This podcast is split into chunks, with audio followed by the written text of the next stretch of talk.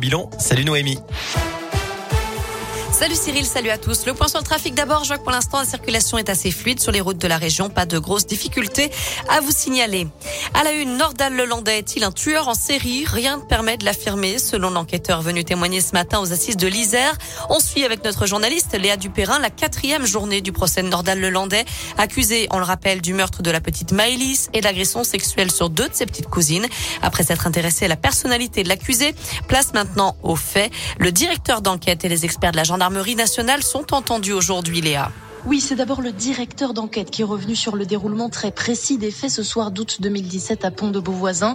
2h45 du matin, c'est l'heure à laquelle disparaît Maëlys, enlevée dans la voiture de Nordal Lelandais. Lui reviendra au mariage 41 minutes plus tard. À la barre, le gendarme l'affirme, le Landais est assez vite suspecté car plusieurs témoignages le ciblent et puis les preuves s'accumulent. L'ADN de Maëlys retrouvé dans sa voiture, les images de vidéosurveillance jusqu'à la tache de sang de la fillette retrouvée dans son coffre. Ce n'est qu'à ce moment-là, six mois après les faits que Nordal Lelandais avouera avoir tué Maëlys avant de dévoiler le lieu où il s'est débarrassé du corps.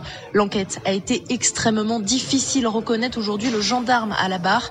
Complexe à cause du contexte médiatique, complexe aussi à cause du comportement du suspect.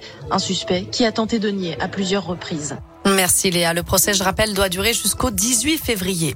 Dans l'actu également, une femme agressée sexuellement en pleine rue à Saint-Étienne. Selon le progrès, elle descendait du bus lundi soir dans le quartier Château-Creux lorsqu'un homme l'a bousculée et jetée au sol avant de lui caresser la poitrine. Par chance, un passant a entendu ses appels au secours et a fait fuir l'agresseur qui a tenté aussi de voler le sac de la victime.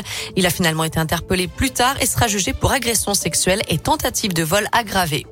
Elle avait perçu 80 000 euros de prime pour son départ à la retraite. L'ex-directrice du Conseil d'architecture, d'urbanisme et de l'environnement de l'Ain a été condamnée par la justice cette semaine. Sa prime versée en 2012-2013 n'avait pas été validée par le conseil d'administration de cet organisme financé aux trois quarts par l'argent public.